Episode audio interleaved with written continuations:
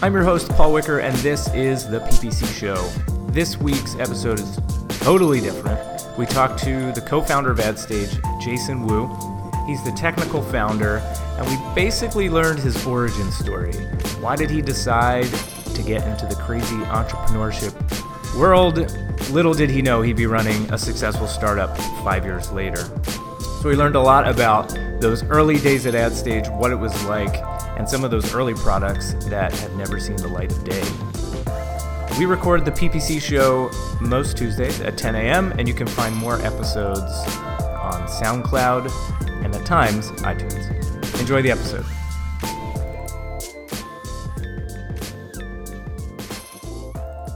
So to start it off, before the, the audio was working, and you said, Have I ever heard about the stories about the old days? Yeah. Yeah. Um, so even before AdStage Express, um, you know, when I first joined AdStage and I first joined, you know, Sahil on this crazy journey, um, he was actually working with a couple of folks. I think they were interns at um, at Trigger, his previous company, and so they were just trying to figure out a few ideas about how to create AdStage. Um, at the time, AdStage wasn't the, the ad management platform. Let's start over. What? Did you practice this No. history? All right. So I first saw AdStage when I was at Kenshoo, and you guys won launch, Yeah. and you launched a platform that was like manage everything in one, and we were freaking out because we couldn't get Google and Facebook in the same interface. Mm-hmm. Yeah. And you guys had all four networks in Right. one, and we were convinced it was all just vapor. and you're, you had a good designer somewhere that we tried to poach, um, but you definitely got on our radar. Did you really? Yeah, and then but he's in the UK. Yeah. So it was like not not a fit. Um, but yeah, we like somehow figured out who the designer was and says let's just go you know double their salary and take their designer. Wow.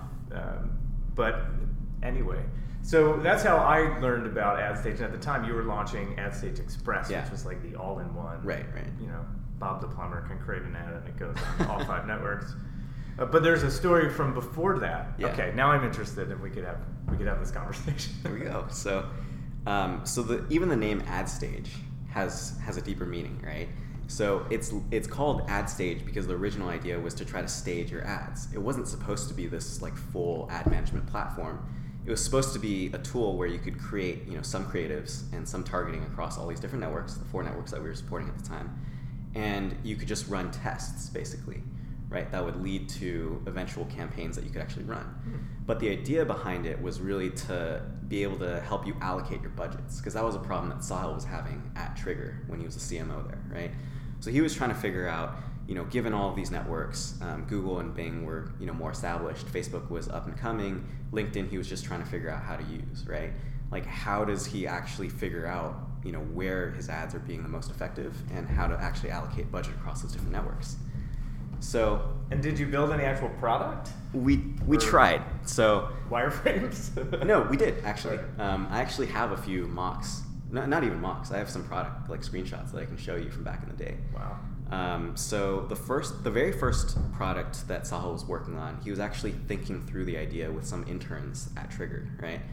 So the original idea didn't work out that well. Um, they were trying to use genetic algorithms to um, basically over many generations of ads figure out you know the best copy and the best targeting and whatnot.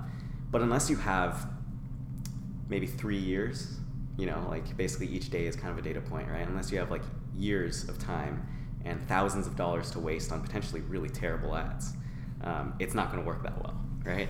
So we kind of threw away that idea um, when I came on board. And my idea was really, well, actually, the idea that Sal and I came up with was really, you know, once someone links their accounts and tells us what their business is trying to accomplish, let's figure out what their competitors are doing, right? Um, let me interrupt you. So, just so we can get Yeah. the setting here. Yeah. How old are you at the time you built that first uh, genetic ad creation? 22. All right, and you were in in school. Yeah, so I was in I was in grad school at the time. Um, that's actually a funny story too that I won't tangent into right now. No, you should. ta- that's this is all about the tangents. The tangents? Yeah, okay, you were at. Carnegie Mellon. Yeah, so I was at Carnegie Mellon, right? And um, so I was interested in two things in particular: security and machine learning, right? And so I, you know, mainly I focused on security because that was actually what my program was. Um, but I tried to incorporate some machine learning too, right? So, funny enough, just on a whim, I decided to take an entrepreneurship class as well, in addition to all the CS classes I was taking. And so, as part of this class, one of my assignments was to interview an entrepreneur.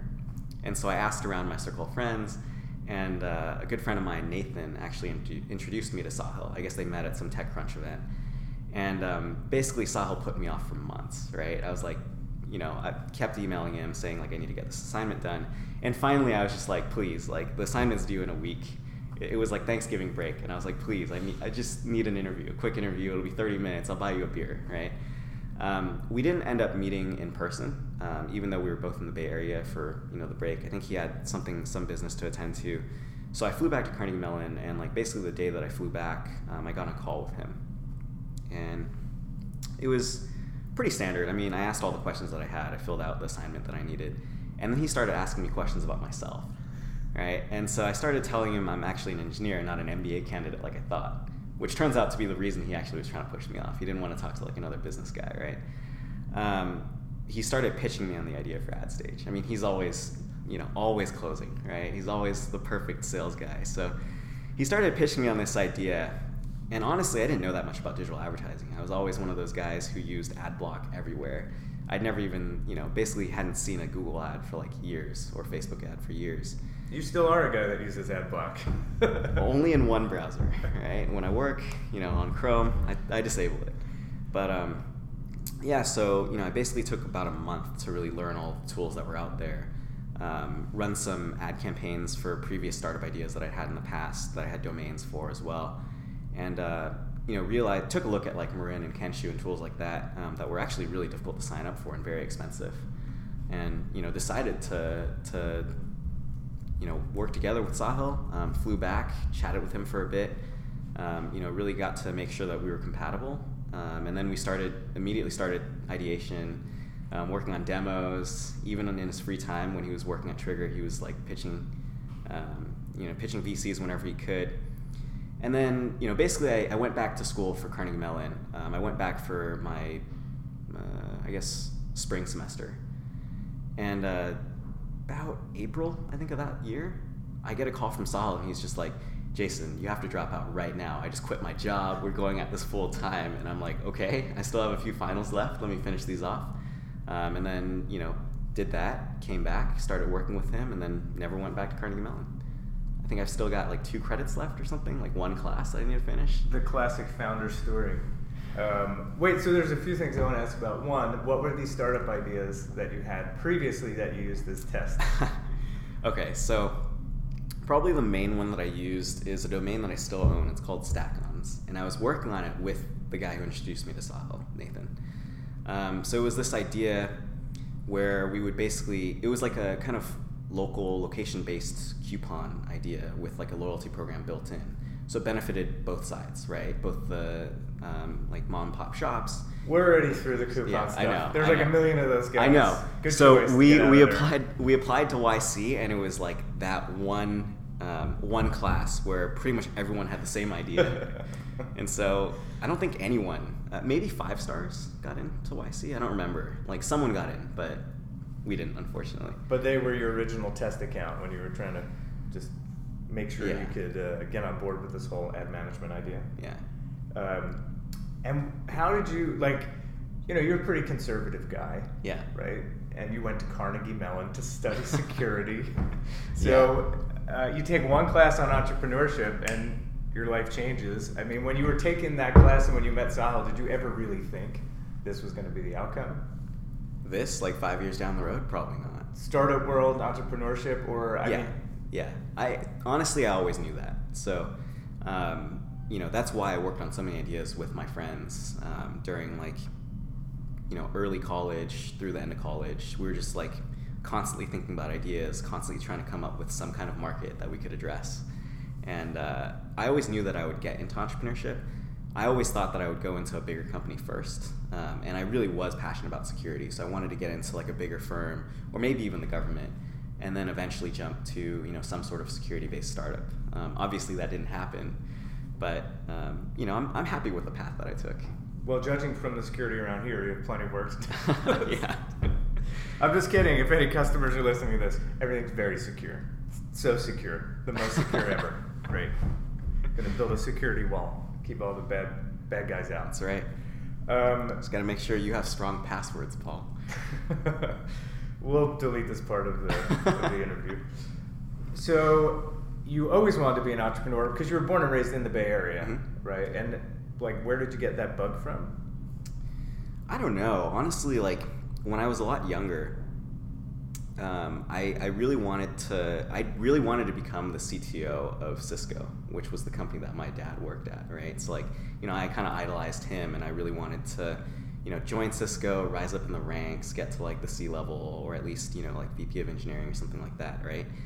And then I got to Cisco. I started working there. Worked there for three and a half years actually, and it was not at all what I expected. The bureaucracy just killed me.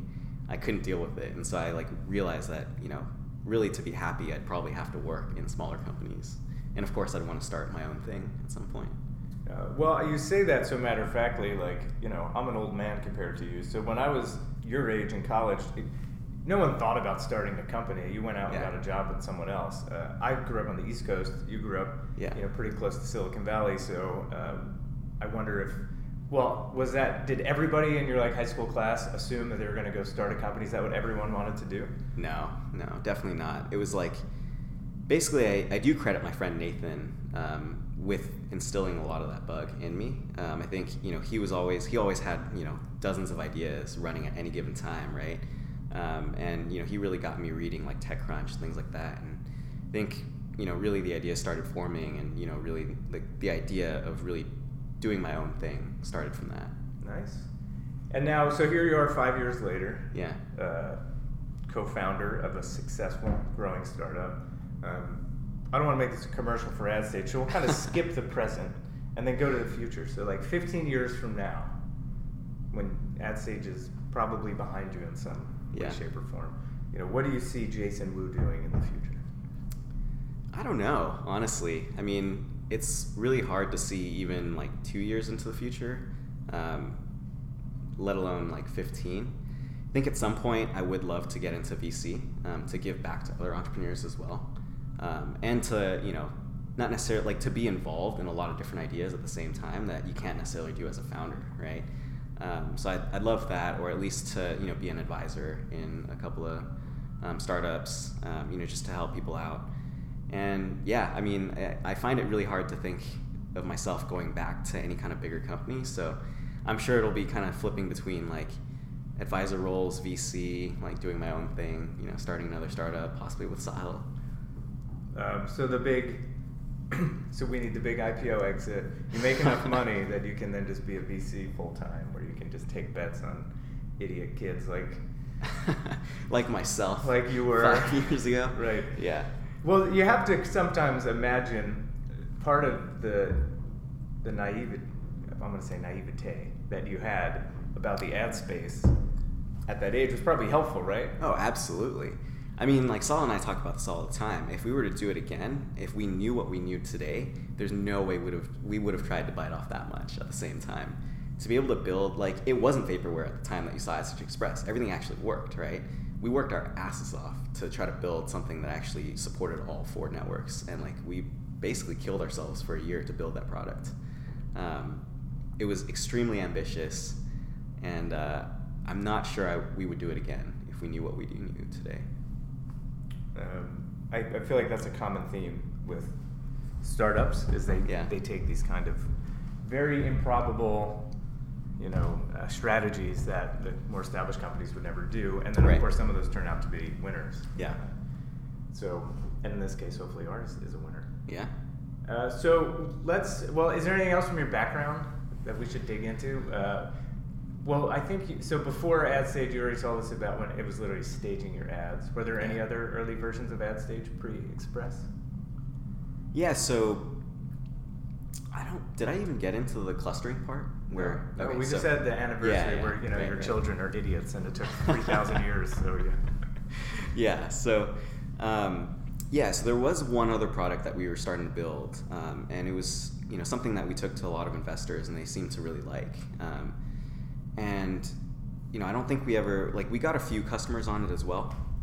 So let me describe the product a little bit. It was basically the idea was that a customer would come in, um, you know, usually a newer SMB, um, just trying to figure out their digital marketing strategy, and they would basically give us like a blurb about themselves, um, a few keywords that were relevant to their business, and their URL. And we would scrape as much information as we could from their sites.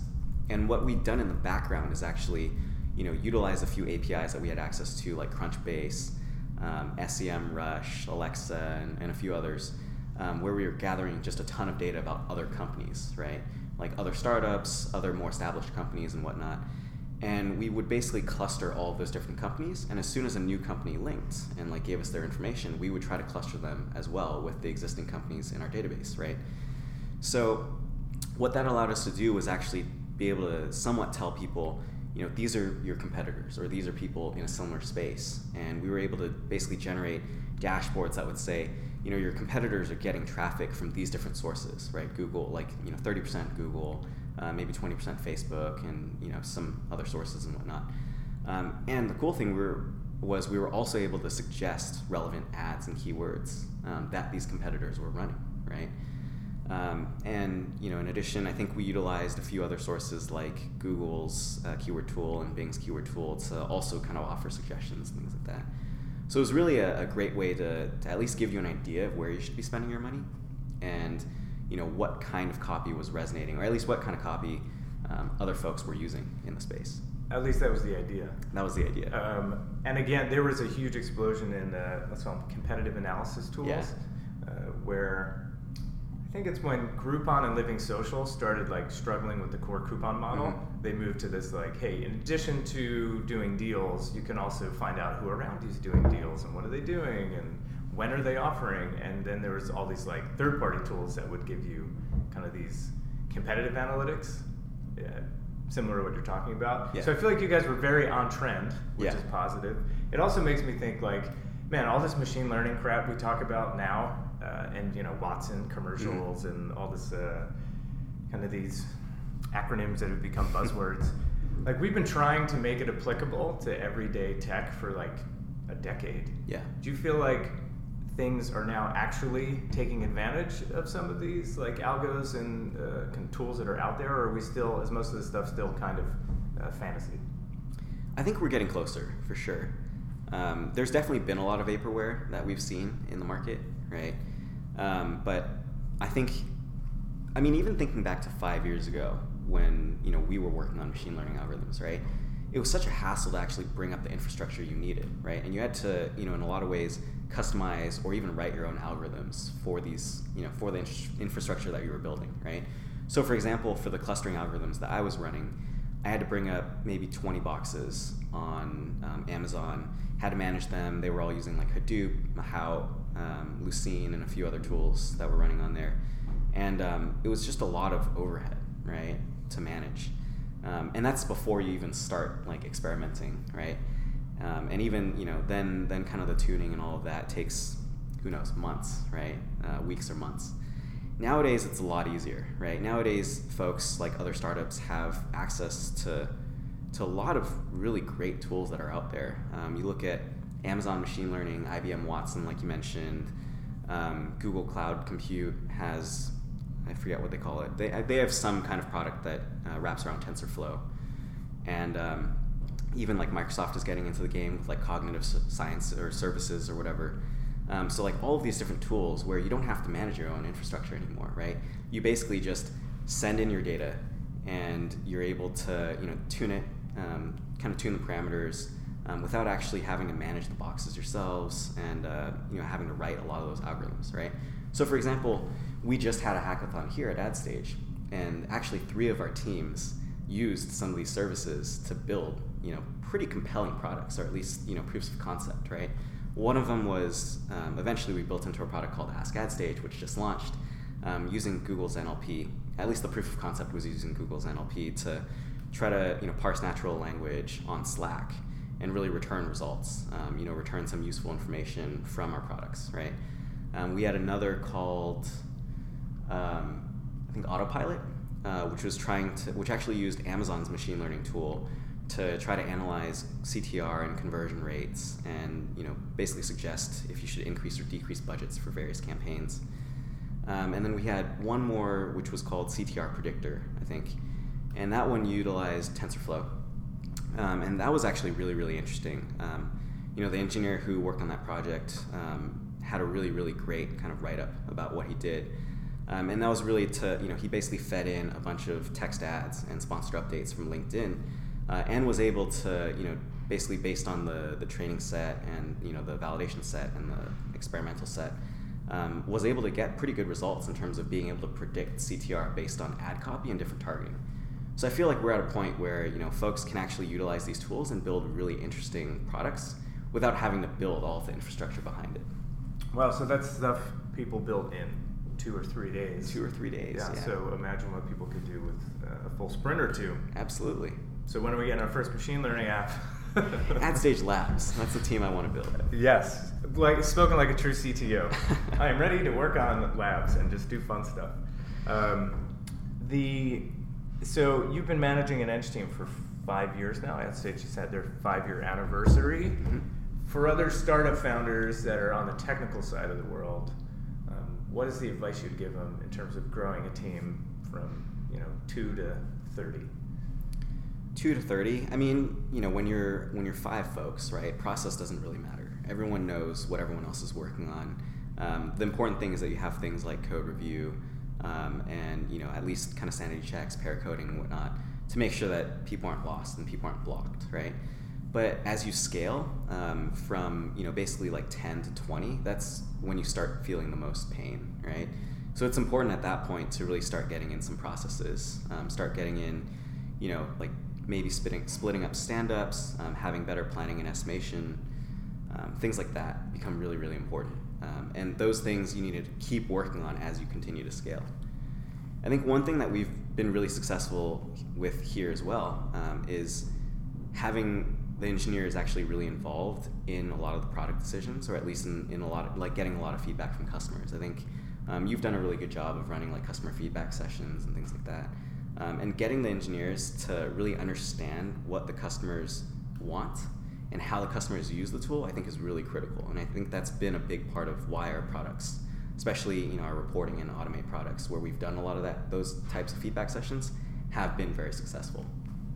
There's, um, I'm trying to think of the guy's name. Uh, you, will probably know of Jason Fried, the Basecamp guy, mm-hmm. who's yeah. like if the if the engineering and VC community were like Republican and Democrat, he would be like the super left winger because he's always like count. The VCs are the super right, you know, yeah. guys who are like make money, work harder, and he's like the four day work weeks. Let's all uh, you know have a good work life balance.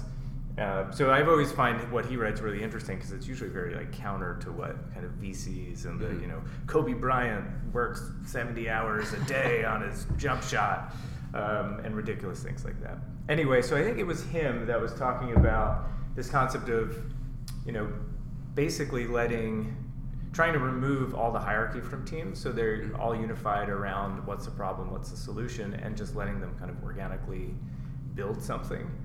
Um, and at AdStage, really, you know, we, I'm the only product person here, mm-hmm. and then um, we have I don't know like 12 people on the engineering team, or actually 12 engineers and mm-hmm. QA and all that. So right. obviously there's not enough kind of product resources to like you know produce really great wireframes and PRDs. So I don't, and I just battle. Someone's like, is it just that we need more product people, and then it would be a better process, or would that actually slow us down because it's going to create this like layer between the customer and the people mm-hmm. actually building the tech that's going to remove that responsibility from the engineering team. Right. And the, and some engineers love customers and love interactions. Some hate it. So mm-hmm. the ones who hate it would probably be like, "Great, I never have to speak to a customer yeah. again. Just tell me what you think he wants or she wants." Um, so anyway, I'm just kind of thinking out loud because I always wonder: is it like are we successful going down that path because we just ended up there and it's working so we don't want to change it or is it actually like this is a better way to build product and we're actually doing what other companies will start to do more of, which is push more and more of the decisions to the team. Yeah, I'd, I'd honestly like to see that, um, but it's also the case that different people, you know, have different work habits, right?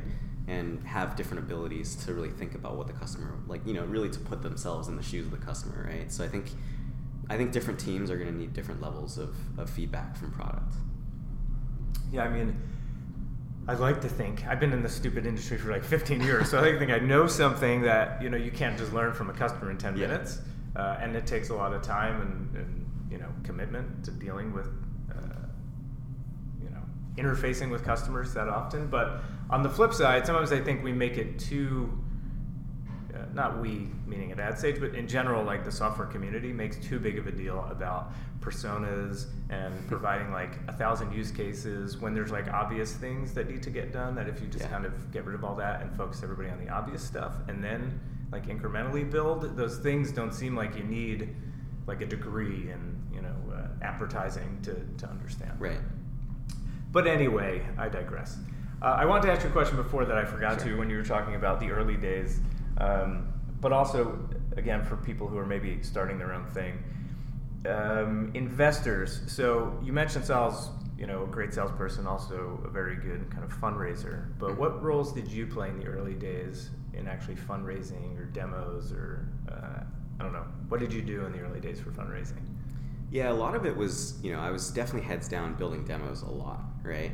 Um, I was basically, I remember when, when I first moved back from Carnegie Mellon, I actually just lived at Sahil's apartment in Berkeley um, for two weeks and really just built kind of the initial ad staging product that I was talking about, right? Um, like the machine learning piece and, you know, the, the dashboards that kind of showed you your, your insights and whatnot. And um, you know, every day he would go out to fundraise, and then every night he would come back and he'd play video games while I was still working. so that was What- kind of my my role. What Um, video game? I some MMORPG. I remember for a while we were playing Oh. some Star Wars MMORPG, but I that faded pretty quickly. I thought it was going to be Counter Strike, which would be like kind of a cool game. But if it's Yeah. an MMORPG, those get pretty nerdy. yeah. So we could use this against Sahil because he's like you know super cool these days. But if it was like World of Warcraft, or Well, he like loves that- World of Warcraft. Oh, this is great. I. What we was can he? talk later. Do you remember what his no, character don't. was? I don't. Oh. He also used to play a lot of Halo too, so that's at least a little cooler. Yeah, right? Halo's much cooler than World of Warcraft. But like, wow, let's guess. What do you think his character in Warcraft was? I've never played World of Warcraft, so I can't even. Neither have I, but only because everybody tells me it's the most addictive game ever, and it's uh, something I don't need in my life. But Yeah. we can guess. I mean, there's probably elves and warriors and you know, wizards and you know druids and mages and all that crap. It's the same, you know, Yeah. J.R.R. Tolkien Yeah. uh, paradigm. All these things are written in, so he's got to be like a. He's like a dark elf. Are there dark elves in World of Warcraft? It's definitely him. He's a dark elf archer Sounds sounds about right. like a Sure, I could see ranger, archer type dark elf with a little bit of spell casting in there. Probably riding like a, a warthog. Because whenever I saw commercials, they're always riding things. yeah. Uh, all right, come on, what's your guess? Just throw any sci-fi Sure. I, out there. that's uh, your your guess sounds great. you can't just agree with my guess. You need your own guess. That's exactly what I was thinking. It's uh, you know, great minds think alike, right, Paul? Man, man, you engineers, no creativity. I'm just kidding. Um, so, what was I going to ask you? Now, all I can think about is uh, Sahil playing World of Warcraft while you're in the back, you know, doing uh, machine learning algorithms. Um, so, we were talking about machine learning, right? We built a Slack app. Um, there's a bunch of people talking about messenger bots, AI. Mhm. Um, will we even need UI anymore? So, I mean, what would you think if we actually got rid of all of AdStage and all we did was move data around and work on machine learning algos to go push data into Excel and Slack and Facebook Messenger and wherever else people are going to communicate? I don't know. I have a hard time seeing that. Like, I definitely, you know, I personally like the personal assistants that we have these days, right? And um, it's it's been interesting seeing like the rise of chatbots and whatnot. I, at the end of the day, I still think that advertisers need a place where they can see all of their data and you know have the tools to analyze that data. So I have a hard time imagining actually doing away with you know the dashboards and things that we have. I just I'm not sure my mind is there yet. I'm with you. Uh, although, if it was a VR dashboard, that'd be better. Yes, I mean you could have infinite screens of AdStage. There's got to be a company doing that now, right? Like, you know, VR dashboarding. Yeah, Why don't we send them some data and get our first AdStage virtual reality report room? Walk into the room of your performance. it's not a bad idea. AdStage coming Q4 2017. um, what about privacy? So you have a background in security. Yeah. And let's just say the marketing world right now is not known for the way they respect the privacy of consumers. Do you ever have trouble sleeping at night, thinking that uh, you're helping an industry that is are professional creepers? I'm starting to get there, especially with the rise of you know the Internet of Things, where you know basically everyone's going to have to encounter cross-screen advertising, right? Um, you know, you're going to see ads on your computer, on your tablet, on your phone. I mean, even on like some of the newer like fridges, right? So like you're to see ads across all these different devices, and it's no longer just about cookies, right? Which is you know something that I had to make peace with a long time ago, right? Now it's really about using your personally identifiable information to track you across these different devices. So that honestly does keep me awake at night sometimes. Um, I'm not sure how I feel about that still. I have a little bit of hope because of the EU's like general data privacy regulations. I feel like you know now that they're requiring, uh, you know, there's a few stricter requirements, right? Like customers have to opt in for tracking across these different devices. Browsers have to ask if you actually want to allow tracking to like you know be retargeted by ads, right? I have hope that Google and Facebook will make changes, um, and you know as well as like other you know other um, publishers and whatnot will make changes to actually support stronger privacy. Um, unfortunately, at the same time, you know, our president just did strike down FCC regulations to, um, you know, basically prevent ISPs from selling your data, um, like health, financial, and pu- publishing and, and, tracking data um, for ads. So I don't know. It's kind of a mixed bag right now. I'm hoping to see it play out in the next year, two years. And your examples were very 2010 about cross device being tablet phone uh, and, and computer or desktop. If you think about uh, Alexa now actually yeah. has ads. Yeah. And, um, you know, there's in game advertising. So, like VR oh, games yeah. and VR experiences have ads in them. So, we're, we're almost there where ads are just on everything. Yeah. Um, and, but I wonder honestly if you add a bunch of opt-ins to some long terms and conditions. So before I sign up for my my new you know VR video game or mm-hmm. um, I don't know some new like uh, smart home Nest device. There's going to be a giant list of terms and conditions, and one of them is going to say we may use your data to target you, and yeah. people are just going to click it. Yeah. Except like one or two privacy nuts who's going to be like, you know, I'm not going to get the Nest. So, do you think that's really going to like all this regulation is really going to stop consumers, or is it just it's too convenient because that's what fuels the advertising companies, which is what sells product, which is what you know moves the world around these days. Yeah. I don't know. I mean, I'm hoping that regulation becomes stricter to the point where you actually have to, you know, opt in in some obvious way, right? Like some checkbox or something like that. At the same time, I don't know. I mean, I feel like the younger generation is more okay with a lot of their personally identifiable information being out there. Um, you know, basically with Snapchat, with all these other you know social networks, I feel like you know more and more of them are purposefully giving up their privacy um, to share with their friends. Um, and at the same time, like they might actually not object to some of the advertising experiences that they're, they're getting, right? So maybe it's not a huge deal. I, I'm still, I'm still having a little bit of a difficult time accepting it myself. Yeah, I don't know the right answer, but it is there is this seemingly war on advertising and marketing because it's so like in your face now. But if you think about the history of consumerism, it's driven by advertising products to people. I mean, yeah. the very first newspapers had advertisements yeah. in them. The radio had advertisements. The TV had, you know, any media was filled with advertisements, and that was kind of the price you paid, mm-hmm. you know, to get media. And that continues to be the case. It's just now targeted, which you know marketers will argue will help you because now you don't have to look at you know commercials for uh, a football team if you hate football. It's true. Or yeah. something like that. So there's always that like we're actually making your life easier. So be happy. We're creeping you nonstop. Yeah. I know. I mean, like the the goal of advertising really is to create like unobtrusive ads that actually provide value and like encourage you to purchase a product that you'd want anyway, right? Or that you know that you you're likely to want. Yeah, maybe that's the altruistic way of yeah. phrasing it. I think it's to make you want the product. I mean, we all know advertising is built on the principles of uh, you know motivating a buyer to buy yeah. a product, and there's different ways to motivate people. All psychology, right? Uh, and I've never seen marketers be shy to use any psychological tactic they can find if that's what sells, whether it's making people feel inadequate or making people feel like uh, you know they need to buy a product in order to keep up with everybody else or false claims about how great a product is. Um, i don't have high hopes that uh, that's the reason. Like we're, we're going to make give you more value in the content so you can make more informed decisions. That's like kind of an afterthought. Thanks, Paul. That's the story I tell myself to, to get sleep at night.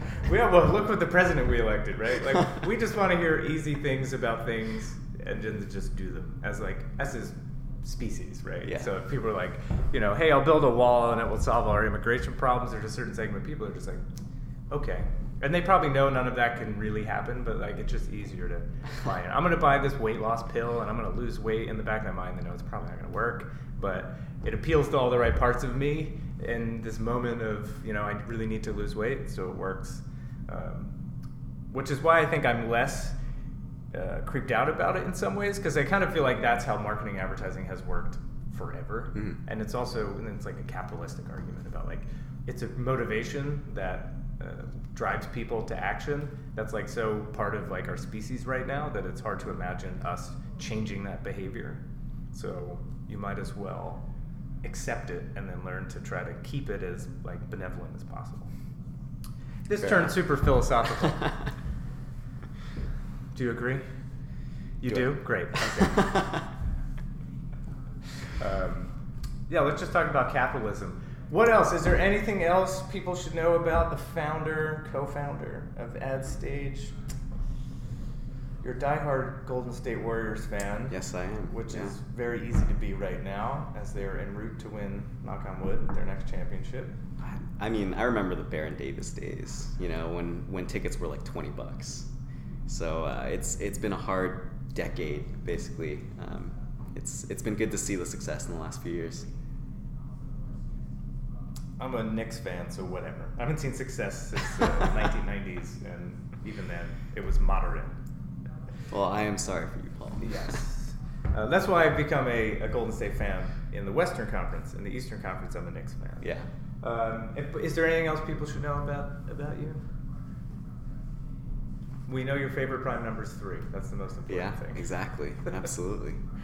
All right. Well, thanks for this weird uh, episode of PPC show where we didn't talk about PPC. We just talked about uh, Jason. But it was interesting. I learned a lot. Yeah, it was great talking to you too. All right. See you later.